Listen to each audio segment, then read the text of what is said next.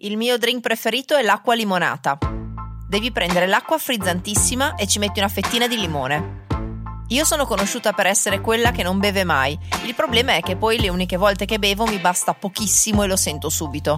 C'è il lenzuolo del ramarro qua davanti che gira tutto. No, dai. Stai però, se stai sbagliata è peggio, vero? Però. Ho scoperto che posso avere due tipi di sbronza. La sbronza coccolona in cui di solito abbraccio le persone a caso e gli dico che gli voglio bene. Oppure la sbronza triste in cui telefono ai miei amici e mi metto a cantare. Filippo, aiuto. Non sono abituata a bere, ho preso un Cosmopolitan, mi sta prendendo la balla triste. And thank you for bringing me here, for showing me home,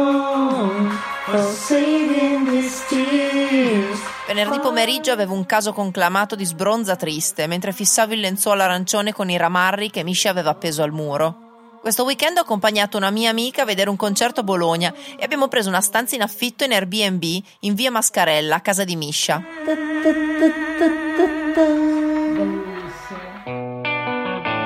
Be My Diary è un audioprogetto sulla vulnerabilità e la fragilità di ognuno di noi. Seguimi sul mio sito www.bemydiary.it. Despite how you feel, I've been keeping you tight. No, ma non, c'è, non ci riesco a mettere in mascara in queste condizioni. Vabbè, adesso aspetta, bevi un po', to, beccati l'acqua.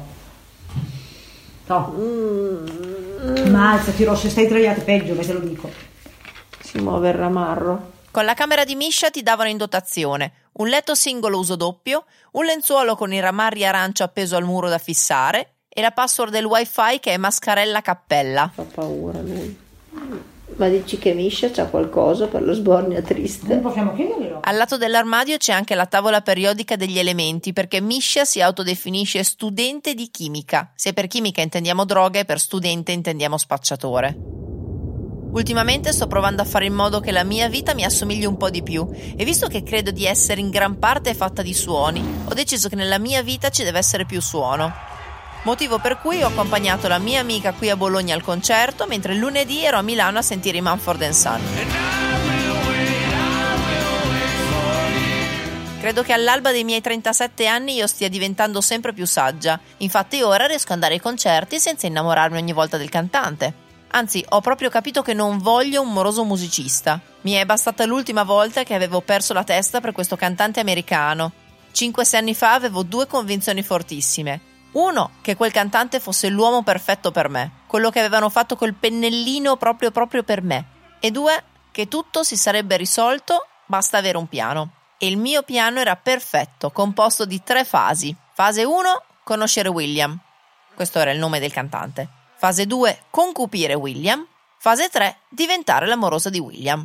Il piano era perfetto, non facevo una piega. Ora bastava solo metterlo in atto. La fase 1 prevedeva che io e William ci conoscessimo di persona, ma visto che stava a New York la cosa era un po' complessa, quindi io gli stalkeravo su internet tutta la vita e avevo messo mi piace a tutta la sua genealogia e anche a quella dei vicini di casa. Finché finalmente non decide di venire in tour in Europa, però non viene in una città normale, ma va a Gross Pozna, che è praticamente un piccolo paesino in fondo alla Germania, a 20 km dopo Lipsia. C'è da dire che io amo girare in autostop, cioè per me è proprio un bel modo di conoscere il mondo. Quindi io parto in autostop da Reggio Emilia, vado a Milano, poi da Milano vado a Zurigo, perché in autostop bisogna anche che t'adatti, e poi da Zurigo vado a Friburgo, e lì il mio piano inizia a scricchiolare. A Friburgo mi prende su questo van di metallari tedeschi che ascoltavano solo metal tedesco e parlavano solo in tedesco. Ora, mia mamma era insegnante di tedesco e ha insegnato il tedesco a tutti tranne che a me, perché ha detto che tanto il tedesco non serve, studia francese, vedrai che lo usi. Mai usato. Il problema dei metallari non era il tedesco e nemmeno il metal, era la capra che avevano con loro nel van. Era questa capra di plastica pelosa, quasi a grandezza naturale, che tenevano lì come se niente fosse. E magari mi hanno anche spiegato cosa ci facesse una capra sul van, però magari me l'hanno spiegato in tedesco e io non ho capito. Quindi per farli smettere di parlare con me, che tanto non capivo niente, ho abbracciato la capra e mi sono addormentata lì sopra. E alle due e mezza del mattino mi battono sulla spalla, mi dicono devi scendere. Io penso, figo, siamo arrivati. E ho capito che la situazione si sarebbe complicata quando ho visto il van ripartire, io in mezzo al nulla e che mi hanno smollato giù la capra. Quindi ci siamo io e la capra che ci guardiamo negli occhi. Io la guardo nei suoi occhioni di plastica, le dico vai tranquilla, ho un piano. Quindi prendo sulla capra e comincio a camminare. E poi poco dopo passa questa famiglia in macchina che si mette una mano sul cuore, prende su me la capra e ci porta fin fuori dal concerto. Dormo sulla capra, che tanto era comoda, e poi il giorno dopo vado sempre con la capra, così ho pensato mi nota, vado sotto al palco e gli urlo tutto il mio amore insieme alle altre 25.000 persone, però forse non mi ha sentito bene, infatti non sono diventata la sua amorosa. Quindi la fase 1 del mio piano era andata a farsi benedire. Lascio la capra in Germania perché penso che per lei sia ancora ora di vedere il mondo, per me no, e me ne torno a casa. E mi dico bene, io ho un piano, ora però cambiamo strategia. Io non lo cago più. Che se prima gli avevo stalkerato la genealogia dei vicini di casa, adesso io non lo cago più e vediamo se nota la mia mancanza. Ed ha funzionato. Infatti due anni dopo mi ha scritto un messaggio su Messenger. Il messaggio non era proprio quello che mi aspettavo. Mi ha scritto ciao, mi ha mandato una foto del Colosseo di Roma e mi ha scritto sono a Pisa, aiuto. E ho detto vabbè dai, è un inizio, no? Sempre meglio di prima. Mi aveva scritto perché ero l'unica italiana che lo seguiva. Allora, praticamente lui era andato a Pisa, aveva parcheggiato l'auto con tutte le valigie dentro, era sceso 5 minuti per prendere un gelato e quando era tornato gli avevano svaligiato l'auto e portato via tutto. Quindi lui è andato a denunciare in questura Pisa. E in questura Pisa gli hanno detto: Guarda, sei americano, quindi per i documenti non puoi stare qui, devi andare a Milano. Quindi lui va al Carrefour, si compra dei vestiti e poi va a Milano e dopo un giorno all'immigrazione gli dicono: Eh no, eh, tu sei americano, devi andare a Roma. E quindi lui prende il treno e va a Roma. E a Roma gli dicono: Eh no, sei americano, devi andare a Firenze, che è a 20 minuti da Pisa. E a Firenze, foto, timbro, 10 minuti, un calcio nel culo e rispedito a New York.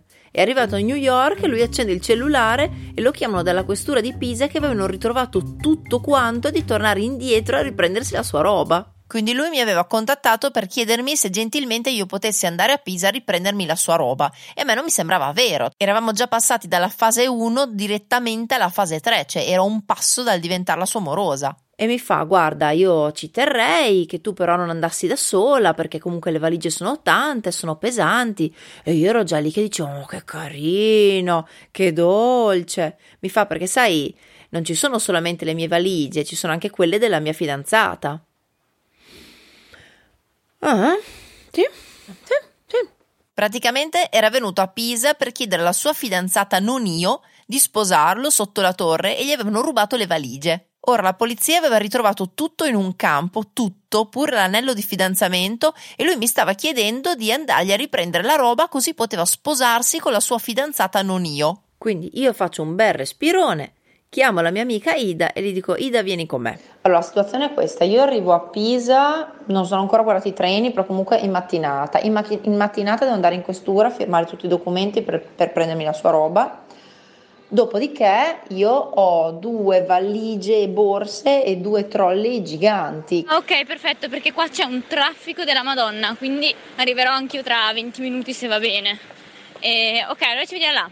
Ora, Ida è proprio una brava ragazza, lei è brava, è seria, è studiosa. Le dico: Guarda, Ida, tu vieni con me, è una storia lunga.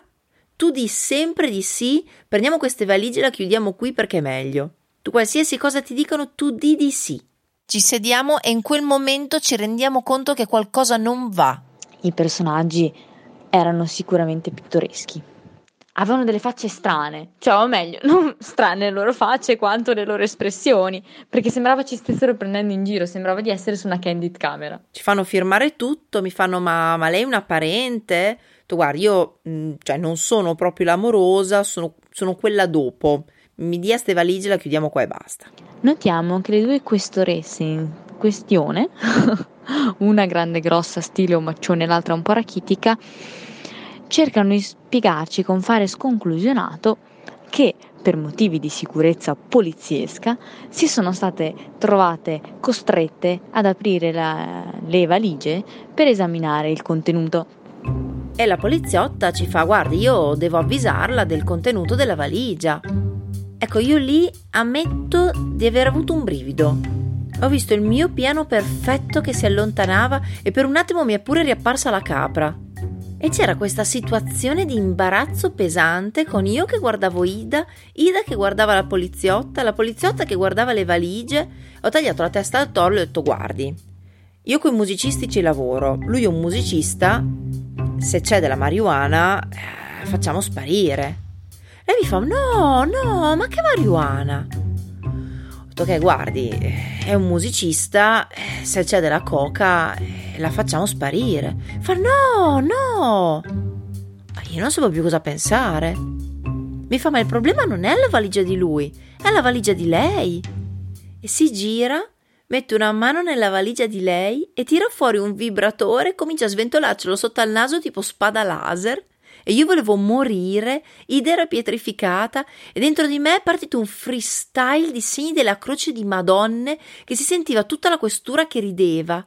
E salta fuori qualcuno che aveva pure detto che aveva controllato su Google e sosteneva che quello in realtà fosse un fallo anale. A volte credo che il Signore ami regalarmi emozioni forti per farmi capire che posso fare tutti i piani che voglio, tanto le cose vanno comunque come devono andare. Quindi ultimamente non faccio più piani, prendo le cose come vengono e mi regolo con quello che mi dice la pancia. E ho messo definitivamente i musicisti nella blacklist di quelli che non voglio come morosi, insieme agli attori, i doppiatori, gli speaker e tutte quelle maestranze lì. E che il prossimo deve essere un camionista, così un giorno gli chiedo di accompagnarmi a cercare la capra. Ah, Un'ultima cosa. Io sono Rossella. Ho 36 anni. Perché la capra eh, è il migliore animale che c'è, dopo la donna.